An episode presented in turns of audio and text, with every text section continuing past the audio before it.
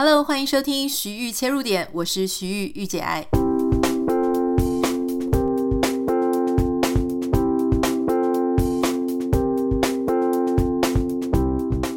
Hello，欢迎收听第一百一十五期的节目。今天想要跟大家聊一聊，就是嗯。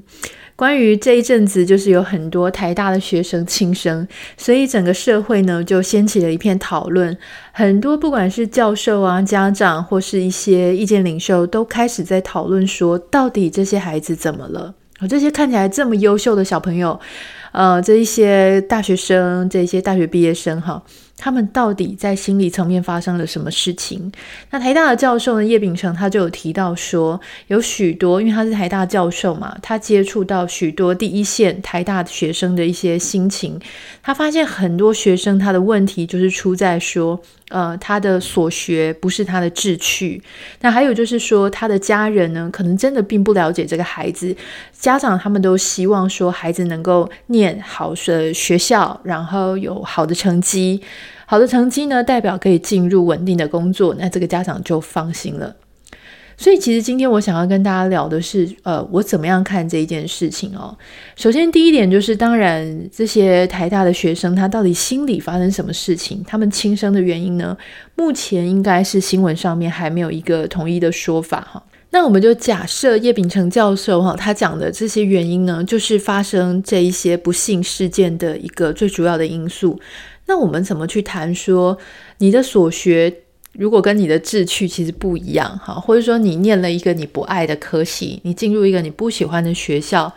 你进入一个不喜欢的工作，你嫁给一个你不爱的人，我觉得这个都好类似的一个情形哦，就是会有一种很无望，然后看不到盼望，看不到你的梦想，看不到你的未来的感觉。那种感觉呢，不管你是几岁，不管你是面临什么样子的一个。状态什么样的处境，它都是一种非常无能为力的一个很沮丧的心情。那今天我们稍微把聚焦聚回来说，假设你的所学不是你的志趣，我自己在看，我发现华人的父母常常会有一个。嗯、怎么讲呢？我们都说华人的父母基基本上是最重视孩子的教育的一群人，而且也是最愿意牺牲自己的快乐，愿意奉献给孩子所有的教育经费啦、读书的时间啦、接送等等的哈。很多华人的父母，他们愿意让自己变得非常不方便，来来这个贡献给孩子啊，因为他们希望孩子能够站在我的肩膀上，能够比我看得更远，活得更好，然后能够达到我以前达不到的那些目标。所以，其实我们。可以发现哦，就是说很多华人的父母呢，他们的孩子读书，其实爸妈都觉得是在读自己的。你有没有发现，可能从你小时候，或是你在身边，你会观察到说，很多爸妈呢，都比他们自己的孩子还要认真哈。联络簿上写什么呢？爸妈记得比孩子还要牢。然后老师呢，哈，他的这个成绩，老师的评语，爸妈都比你还要在意。好像说读一个是让自己圆梦哈，或者是说弥补自己当年没有走的路。他当年可能也是考那种五六十分，可是他就希望他的孩子可以考到八九十分、一百分哈。他当年呢，可能根本作业没写完，然后就跑到山山里面去这个溜达，然后去可能呃去玩耍、去扔石头、去打弹珠。可是他的小孩只要被老师说啊没有满分，他就觉得很痛苦哈。所以那种感觉呢，不只是孩子喜欢，呃，要读书哈，这选这个科系的时候呢，不是只是在意孩子喜欢，还要这个父母也喜欢，父母觉得好哈，父母觉得说，如果他当年考大学考志愿有这个成绩的话，那他一定会填这个科系，或是人人都说好，父母就觉得很放心。其实这个背后它有一个逻辑，就是你的父母呢，哈，或是说不管是你的父母，或是你就是父母。背后的逻辑呢，就是说，孩子他念的好学校，就可以到一个好公司，有一个好工作的话呢，他的人生就圆满了。可是你自己老实说，你走了这一趟这个求学呀、职场的路，你明明就知道不是这个样子，好。我前一阵子跟我同学呢，就是以前的同学，我们就聚在一起，然后我们就在讨论一件事情，很有趣哦。就是我们发现，以前我们班上什么前三名啊、前五名，后来的发展呢，都看起来不是不好，好，就是说，嗯，比较普普通通。所谓的普普通通的，就是在一些公司行号里面，然后当上班族，他也不是说当到很高层啊，也没有说什么很有创新，反正就是很早就进入了一个很稳定的公司，然后就开始做哈。那相反的，反而是那些不是成绩这么好的同学，他们的生活真是多彩多姿哈。有的人呢，就自己当老板哈，不管是做小吃摊，然后结果做出开到餐厅，变成餐厅老板啊，不然就是像我这样子。其实我以前也不是那种前三名、前五名的，我差不多大概就是呃十名上下哈。那你就说十名也很好啊。其实那个时候因为你念。这个学校，然后你就会觉得说十名好像十名十五名就是收手啦，就是一般般哈。那像我们这样子，哎，人家会说，哎，你也混出一个名堂来了。那还有一些同学呢，他们可能哎也当了什么飞机啊，就开飞机机长之类的。然后有一些同学呢，他们也不是成绩一开始成绩那么好，他可能国中的时候呢，可能念个第第十名、第八名、第十名，然后后来当了医生等等的。所以其实呢，你以前到底是第几名，成绩到底是多好，跟你后面的人生成就，哈，就是说所谓的大家觉得有没有很羡慕你，如果你的人生成就是定位在人家有没有觉得你好棒棒，这件事情基本上已经不成正比了。何况，如果我们今天让我们的所谓的成就跟成功这个定义再更广泛一点。如果我们这个成就跟成功呢，是定位在我到底有没有发挥我自己个人的潜能，有没有让我这一生这一世哈，在我的天分当中呢，挖掘到我自己的天赋。每一个人与生俱来都会有上帝，都会有神给你一个很特别的、跟别人不一样的能力。以前我常常就会，你知道，如果说我们是在以前那样子说啊，我成绩一定要考很好，最好是五科均衡。好，以前不是都会讲说什么？嗯，我我已经忘了德智体群美嘛，哈，五科。可是他们是说，如果说考大学呢，你可以，比方说现在不是用看积分吗？七十五积分。假设你的文学、自然、社会，然后什么的，全部都很平均，要七十五积分，通通都很好，那你就可以念最好的学校啊，就是台大医科等等之类的。所以每个人都在拼啊，哈，就是五科要均衡，不能被什么东西拖累下来。我以前也是这种想法哦，所以当我自己发现我好像数学特别不好的时候，我就很痛苦。我会希望说，把我那个弱项、最弱的那个部分补到跟人家差不多。所以我自己有时候会给我自己一些非常，呃，我觉得非常不人道的一些做法，就是说我会什么事情都放弃。比方说，我明明文章写得不错哈，我明明美感很好，可是呢，我好像都看不到那些东西，我就只是想要去。证明我其实数学没有那么烂，所以我就一直去努力，一直学统计，一直学统计。那我确实也蛮喜欢统计背后的那些逻辑啊，跟因果关系。可是呢，说真的，我必须要花别人两倍的时间、三倍的时间，我必须修完这一次，再修一次，再修一次，我才可以达到很多人他其实修一次他就会的那样子的程度哈。后来我自己就在这样子的状态下，我觉得非常痛苦。有一天呢，我看到一本书，他是说：“诶，你喜欢这样的自己吗？”哈。然后我记得另外一本书是关于发掘你的天赋，应该是《发掘你的天赋》这本书里面有一段话呢，非常的让我发人深省。他提到说呢，每个人身上都带有各式各样的能力，哈，有些人的这一项能力比较强，其他项的能力比较弱。那一些比较强的能力，我相信你自己一定有感觉，你在什么部分是比别人厉害的。例如说，有些人的美感很好，所以他不管怎么样穿衣服啊、搭配啊，衣服跟鞋子，他就可以搭得很好看。有一些人他很会讲故事，哈，像有一些网友就会问我说：“诶……我是怎么样训练自己的口条？怎么样让自己能够把自己的脑子里所想的东西就可以把它讲出来？其实我觉得这也是虽然是可以练习的，但它同样也是一种天赋。那有些人他运动神经很好，别人这样轻轻一跳哈，他就可以跳得很高很远，或是说他就可以攀岩攀得很顺，他就可以呃游泳游得很快，或是他游得很久。那，我觉得有些东西它是可以训练，可是有些东西是当你有了天赋，再加上训练，它就可以蹦就跑出比别人更棒的成绩，那个就是天赋。好，每一个人他身上都会带有上天或是神给你的一个礼物，那个礼物就是在某一个能力当中，你别比比别人厉害非常多，你可以很轻易的稍微花一点努力就得到比别人更好的效果，而你这辈子。你有没有找到你这个天赋？你不要说没有哈，没有的话呢，其实你还没有去找，还没有去尝试。每一个人都会有，好，所以呃，讲到这个部分呢，那你就说是不是每一个人都很会念书、很会考试？当然不是啊，因为很会念书、很会记、很会考，它只是某一项天赋的其中之一而已。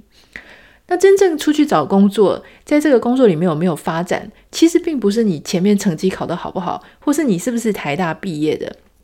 如果你是好学校毕业的，它充其量只能帮助你在一开始得到比较多的面试机会。这是凭良心讲，因为我以前在大学的时候，我念的是台艺大广电系嘛。那说真的，它就是一个蛮普通的一个科系哈。你当然远远的不及什么台大、政大、清大、什么台政、清交、师大那种那么的显赫。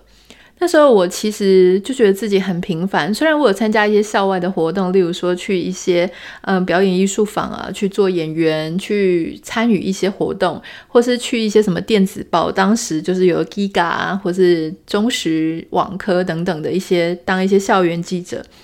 可是说真的，他就是没有其他那种呃大学校的资源啊，还有学生如果多才多姿那么样的棒。当时也没有很注意英文哦，所以说其实竞争力很弱。我那时候我记得投了一百封履历呢，基本上大概只有一两家公司是有回应的。后来当我几年之后从正大的研究所毕业，诶，我确实丢了六封履历，三封就有回应。所以在那个百分比当中，其实是差很多的，就是那个机会啦。好。可是那也只是一开始的入门砖呢，它并没有办法代表说你接下来在那个公司里面你就可以，你知道吗？就是因为你成绩很好，因为你是台大正大的，所以你就可以一帆风顺，没有这件事情。接下来当你拿到那样子求职啊，在学工作里面的机会的时候。最重要的就变成是你的个人特质，以及你对那个东西、对这个产业到底有没有兴趣。它就回到我们刚刚讲的是说，你到底对你自己是谁？你喜欢什么？你的兴趣在哪里？你有没有了解？好，像我常常就会遇到很多人问我说，他们不知道说，他们也很喜欢像我这样子，还常常会找一些书来看啊，找一些课程来学习。可是最大的问题是，他们根本不知道自己喜欢什么，不知道自己的兴趣在哪里，所以他们就会问我一个很难的问题，就是他们问我说：“你是怎么样发掘你自己的兴趣的？”这个问题之所以难，是难在因为我不是你，所以我没有办法回答你这个问题。但如果是我自己的话呢，我通常就是让自己不断的去尝试，不断的去尝试哈，它其实是。你知道是怎么样叫做去尝试？就是所谓的尝试，好，你的兴趣最重要的元素就是你可以自由的拿起来，自由的去做，你也可以很自由的放下来。我自由的说没关系，这不是我的菜，我放弃。接下来我再去试试看其他的。你的兴趣呢，必须要这样子一直不断的去尝试，拿起来放下，拿起来放下，拿起来放下，直到你有一天遇到一件事情，你拿起来之后，你真是舍不得放下。你就会开始很认命的，然后很认份的，想要更加追求、更加精进，让自己能够赢别人的那种心情，会突然之间油然而生。那你说我们现在很多家长哦，他们会去帮孩子报名非常多的才艺班。你常常看到，我们常看到新闻，就是很多女艺人嘛，他们就会哦，小孩子报了五个班、七个班，哈，就所有的下班时间啊，然后放假时间，通通都全部塞满。我觉得这个事情有两件事啊。第一件事情是，你知道吗？人的创造力，我忘了哪一个厉害的人，他也讲过这件事啊，就说创造力是必须在你很放松的时候才会出现的。如果你很忙，你每天都只是为了要赶这个赶那个，然后去啊、呃、满足各种义务跟工作跟 schedule 你的行程表的话。这时候是不会有创意的，因为创意就是你知道吗？你要放空，然后东想西想，胡思乱想，突然之间灵光一现，所以你必须要让自己是游刃有余的。这种时候呢，诶，创意才会源源不绝的长出来。好，那第二件事情呢，就是这些家长哦，他们开始，你知道吗？他们的利益当然是很好的，因为我有资源，我希望让我小孩做各种尝试，各种才艺班，所以他们觉得他们做的很认真，很努力。可是为什么这样的状况下，孩子还是没有办法觉得那是他的兴趣呢？有些孩子他会诶，在某一个才艺班，他就一直学，一直学，因为妈妈会去说啊，你好棒，会请他表演，会请他去比赛。可是你的孩子真的有在那里得到那是他的兴趣吗？还是他觉得那是他的工作？因为他觉得那样做，爸妈会很开心，会觉得很有面子。但他真的有喜欢这件事吗？我知道小时候很多人都学过钢琴，哈。那很多时候呢，你知道学钢琴的孩子是非常痛苦的，因为很多时候，第一个他必须要花很久的时间，第二个呢，爸妈他们已经花了很多学费了，所以当这个孩子说要放弃的时候，爸妈他是没有办法接受的。第一个学费花了这这么多，第二个钢琴这么贵，好，所以变成说这个兴趣是爸妈帮他开了门，可是他没有办法放下。所以很多时候，很多家长他们就会说：“哦，这个是他自己有兴趣啊，所以我才让他学。”可是你有没有让孩子他能够想放下的时候就放下，然后再去学其他的东西看看？如果没有办法哈，就孩子他学了，他说：“妈妈妈妈，我想要学这个。”然后他就学下去，学下去之后，他发现那不是他的兴趣，结果爸妈也不让他放下，爸妈就说：“你不可以这样三分钟热度啊，你要一直学，你要一直学。”哦，就学了很久，结果这个孩子就再也不敢尝试了，因为他发现，当他告诉他爸妈他要学什么东西的时候，他只要一开口，他就不能放下，他要放下，他会花非常大的努力说服他爸妈。那最后他就会说：“好了，不用了，我都不用尝试了，我就你叫我做什么我就做什么，然后我不想多开口。”你自己用一个换位思考，你就会发现说：假设你今天在公司，你提了一个意见，你提了一个提案，你本来是充满了这个热忱，结果后来呢，你的主管就跟你说：“哦，好了，既然你提了这个提案，那你就自己做下去吧，不论如何你都不可以放弃。”那你觉得，如果你在这样的过程当中，你发现完全你做了自己的提议，你就要自己收尾，然后永远不能停下来，因为停下来你就说，那你干嘛以前之前要做这些提议？你还会再做第二次提议吗？就不会，对不对？所以我常常在讲说，兴趣呢，就是你要可以自由的提起，自由的放下。现在如果说你没有小孩没关系，你自己正在找你的兴趣的时候。就是不要去苛责你自己。当你觉得这个不是你的兴趣的时候，也许我买了很多材料，诶，我做一做做一做，发现嗯，我差不多到这里就好了，我没有想要继续下去，那就宽容的让自己停下来，再去找下一个阶段的兴趣。好，不要因为你找不到一个兴趣，或是说在这个兴趣发现说嗯还好，我对他的喜欢只有五分六分，我就。说我自己就是一个三分钟热度的人，我就是一个嗯只会这样放弃的人，然后就贴标签在自己身上，你就不再去尝试。我觉得这是非常可惜的哈。你应该要换一个思考，想说，哎，这一次有五分六分，我很好奇，我也很期待下一次我找到某一个兴趣想要尝试的时候，不知道它会是六分、七分、八分还是三分、四分而已。好，就是你要对自己各种面向。各种不同的能力值到底是多还是少？感觉到非常的第一个思想要很开放哈，你要不要觉得说一定要什么每次都要八分啊十分？那第二个呢？我觉得还有一件事情很重要，就是说曾经有台大的学生哈，我记得他在跟媒体讲说，当你进去这个顶大之后呢，如果你没有转系。你没有辅系，你没有重考，你没有交换学生，你没有在准备接下来的一些好公司的一些实习，那你就是所谓的失败者哈。哇，我觉得这个标准超严苛的耶。为什么他会说没有转系、没有辅系、没有重考？原因就是因为很多人就会说啊，反正你选校不选系，进去之后再转系，所以很多那种台大什么人类系啊，这种什么就会被人家沦为说只是去当一个跳板的。那如果你在一个孩子的身上，你就已经告诉他说，你现在只是就是先选校哈，没关系。那你到到时候你再去换系，那他就会一直跟自己讲说，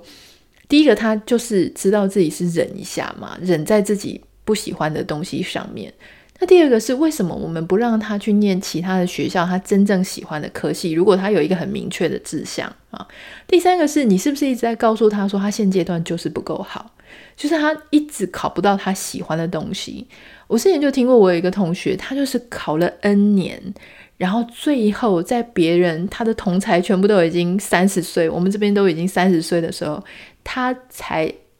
重考 N 年考上了医学院，所以他的同学呢都是年纪比他轻的。那你知道他其实必然也是寂寞的，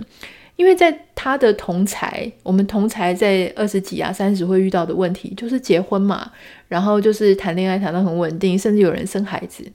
可是当他三十岁的时候，他才跟一些二十出头、十几岁的学生同学一起在念大学的时候，那。他们就是会玩不起来，别人在那边流行什么 YouTuber 的时候，他可能觉得那东西很幼稚，然后他就会没有一些共同的兴趣。那当然，我身边也是有一些朋友，他们因为转系或是因为辅系，所以他得到了他的一些热情，所以这些事情他并没有所谓的绝对的好或绝对的坏哈。那我之前念的是正大嘛，正大也是所谓的顶尖大学。那只是说我进去的时候已经是硕士班了，所以会有一点不太一样。那每个人呢，他其实都会，呃，找到自己独特的定位了。就是说我们在那么好的学校里面，哈，那大家都会说啊，你政大的也好棒哦，什么的。我们知道外界看我们就会觉得说你是自由生，你必然应该要做的比别人更好，然后比别人活得更璀璨。可是事实上呢，我们更期待的事情是我作为一个人，我能不能够因为我的人格特质被别人肯定、被别人称赞？哈，因为老实说，你硕士班，你知道有些家长他一直没有办法改变他的 mindset，就是他呃，国中、高中会要求他的孩子什么九十分啊、一百分，所以变成孩子念了大学或念了硕士班的时候，他还在看成绩。然后如果说孩子他念某一科是七十八分的时候，爸妈就会说：“哦，你在大学的时候没有认真哦。”我觉得那是真的很荒谬、超无聊的。因为你在 interview，你在呃进入公司在面试的时候，到底哪一间公司会去看你的成绩呀、一定是很少公司是这样做的嘛。大家就比较在意的是你到底有什么能力，而我们都知道成绩根本就跟能力是脱钩的，它是不相关的哈。所以五秒钟音乐之后马上回来，我想要跟你分享的事情是：如果我们今天要称赞我们的孩子，称赞我们的另外一半，我们作为一个人哈，假设说我们不要去用成绩去定位一个人，因为你用成绩去定位一个人，就会像我们一再讲的，就是说你会让我们这个人他自我认知的一个价值，或是他感觉到他自己好像如果成绩不高，他就不值得活下去，或是如果他所学。好像不是他喜欢的，他就觉得人生一片茫然。如果我们不是只希望这样，我们希望能够让他对他自己的个人更有自信，对他的个人更加肯定，让他成为一个真正快乐，然后真正是有自信，对他自己身为一个人有自信的人。我们应该要称赞他什么？我们应该要多说什么话？五秒钟音乐之后，马上回来跟你分享。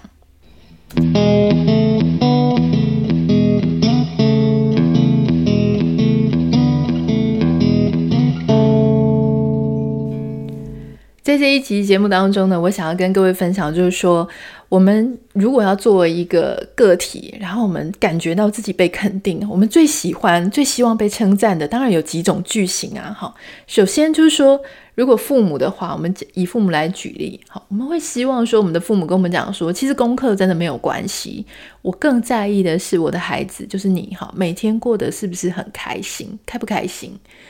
就像我们曾经有跟大家谈到，就是说，其实我们多希望父母看我们的时候，不是拿一个我乖不乖，或是我的成绩单是几分来看我啊，而是他真正看到了我的灵魂，看到了我的才能，看到了我作为一个呃一个他的孩子，他能不能够真正看到我是谁？可是因为我们的父母常常跟孩子沟通的话语就是说，你做功课了没？写功课了没？这次考几分？呃，谁考了几分？那你是第几名？那为什么这次只考这样？那你知道，就是如果你每天的话语，你每天沟通的话语都是这样，你知道那有多烦吗？你知道自己去想想看，如果有一天你的先生好都这样问你，或你的太太这样问你说啊，为什么你现在是赚多少钱？为什么你就只有赚这样？为什么隔壁的赚那么多？那你难道没有思考过你要怎么样做才可以更升迁？你难道不觉得你应该要更努力才可以得到升迁的机会吗？如果你的另外一半每天都这样子疲劳轰炸你，你会不会恨他？你会恨他？你会觉得好烦？然后你会觉得说，你是不是你的价值对对方来讲就只有升迁跟薪水？如果你也这么觉得，你不想被这样问的话，那为什么我们跟孩子讲话聊天的时候，都不断的重复出现这一些，他会听起来压力这么大的话语？好，第二件事情是我们不管是作为父母啊，不管是作为一个成人或作为一个孩子，我们一定都很喜欢被称赞说，哇，你好有这个某某方面的天分哦。或者是好有什么什么方面的天赋哦，像我自己呢，就常常会去跟我先生讲说，哇，我觉得你真的逻辑很好诶，天生逻辑就非常棒，或者说我觉得你真的是超级适合做机械方面的的专长，在这个领域上面工作。那这个某某方面呢，你其实可以把它代换，比方说画画啦、运动啊、美感呐、啊，哈，你真的好有穿搭方面的天赋哦，你真的好有经营社群媒体方面的天赋哦，你真的好有抽象思考能力的天赋哦。其实你知道，我们常常去告诉我们的孩子或者我们的另外一半、我们身边重要的家人这些话语，就是在培养他们。第一个，对他们自己更有信心哦，而且这个东西呢，它并不是数字，它并不是成绩，并不是分数，并不是金钱，而是作为他这个人。所以这个人呢，他会永远都用得上你这些称赞。你这些称赞呢，就像呃，我觉得他就像一个灌溉的水，灌溉的养分，让他这一辈子在做所有的事情的时候呢，都觉得非常的哦，他有这个天分，他会记起来，然后他会很有自信。好，那我们自己当然除了让别人有自信之外，我们这样子讲的时候，同时也让对方学习到如何称赞别人。所以其实华人常常就是你知道吗？他们很少称赞别人，也很尴尬被别人称赞说哇，你好棒哦。我们都会讲什么？我们就讲啊，没有啦，随便做做啦。可是为什么你不能回答说哦，谢谢，我也觉得我这方面很棒。为什么不能这样讲？因为我觉得这样很尴尬。我哪有那么棒哈？因为我们就是对于那种赞美跟自我肯定觉得很尴尬。那我们必须要从日常生活当中就常常学习自我肯定，这样你的人生才会快乐嘛哈。好，还有一句话也蛮受用的，就是说有了你，让我们都更好了。这句话你要常常跟你的另外一半讲说，哇，宝贝，有了你，我们真的是很，这个家真的很棒，这个家更好了，因为有你的布置，所以这个家真的更漂亮了。因为有你的做饭，所以我们全家都看起来好健康。啊因为有你的打点，所以我们全家呢都可以运转的很好。所以有了你，让我们都更好了。这件事情，这个话，其实同样也可以对小孩讲。你可以说，诶，因为有了你，所以爸妈有更多的机会啊。我们有可以更常出去运动啊，出去旅游。因为有了你，所以我们常诶重新开始学习一些我们已经忘记的学科等等的。好啊，或者说。你可以称赞对方说：“因为你有什么样的这种人格特质，所以我觉得不管你做哪一行，做什么工作，哈，不管你念什么大学，我觉得你以后都会很好。”我们常常都很吝啬去讲这句话。我明明就知道说这个孩子他很努力，他很不认输，这些都是他很棒的特质，好，或者是他很负责，这是他很棒的特质。可是我们都不去讲。我们会跟别人讲，然后我们很少跟小孩正面的讲说，我的孩子很棒，他非常的负责任，所以我相信他不管以后做什么工作，他都可以好作为大家最有信赖的后盾。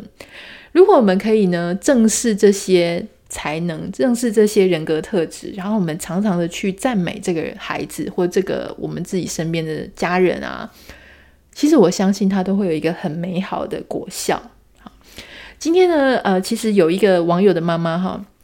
写信给我，我不太知道，我觉得应该是那个妈妈是我们的听众啦，哈，就跟我讲说，她女儿是念艺术的，可是呢，她女儿今年六月毕业之后呢，就都一直没有在呃写履历啊，然后好像觉得说自己很平凡，都没有什么东西赢过别人的，所以觉得自己啊没什么好写的啦，算了这样。那她就很担心，她说到底要怎么样让我女儿更有自信呢？其实我。当时给这个妈妈的建议就是说，要让女儿自己去见见看不同的世界，让她去走更多她自己的路。可是我有一点不太知道，说我到底，因为我不太知道他们家的，比方说家境状况啦，或者是说他们家的背景是怎么样。有时候你不能随便乱跟人家建议嘛，哈。那当然，如果他们家完全没有经济压力的话，我觉得出国看看是一件很好的事。可是所谓的出国，哈，也有不同的，有些是那种妈妈跟着小孩一起去。然后就是帮小孩打点一切的那种出国，那有一些是真的就放牛吃草，让孩子自己去闯一闯，念什么艺术学校啊等等的。我其实最重要、最核心的要跟大家分享的事情就是啊，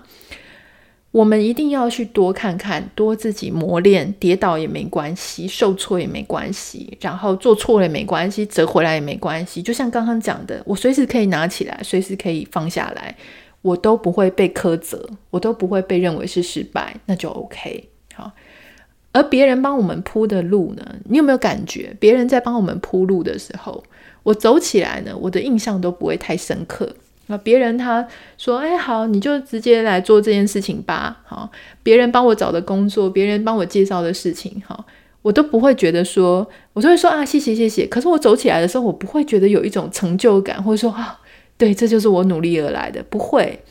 一定是要有你自己的铺路，你自己去开创。我觉得最好的做法是家人哈，或是你的另外一半是帮你开一扇门，但是门之外的路是你自己走出来的，这样的东西呢，才会是觉得是自己的，而这样子的方向呢，才是你自己摸索自己真正的兴趣，真正想要投入。呃，devote 就是全心贡献在哪里的那样子的方向，那个才是真正比较稳的。今天的节目就是要跟大家分享，好说。我们要怎么样找到自己的志趣？我们要怎么样找到自己的兴趣？那我们同时怎么样帮助孩子，帮助另外一半？那希望你也会喜欢今天的节目哦。如果你有什么想要跟我分享的，都欢迎你可以私讯到我的 Instagram 账号 Anita 点 Writer A N I T A 点 W R I T E R 给我。然后啊、目前我累积了一些，因为我前几天出去旅行，所以我慢慢的要再继续回复给大家。那还有非常重要的事情是，请大家可以在 Apple Podcast 上面帮我们留下五颗星跟留言，在那个我的 Instagram 账号的呃。过往的动态那边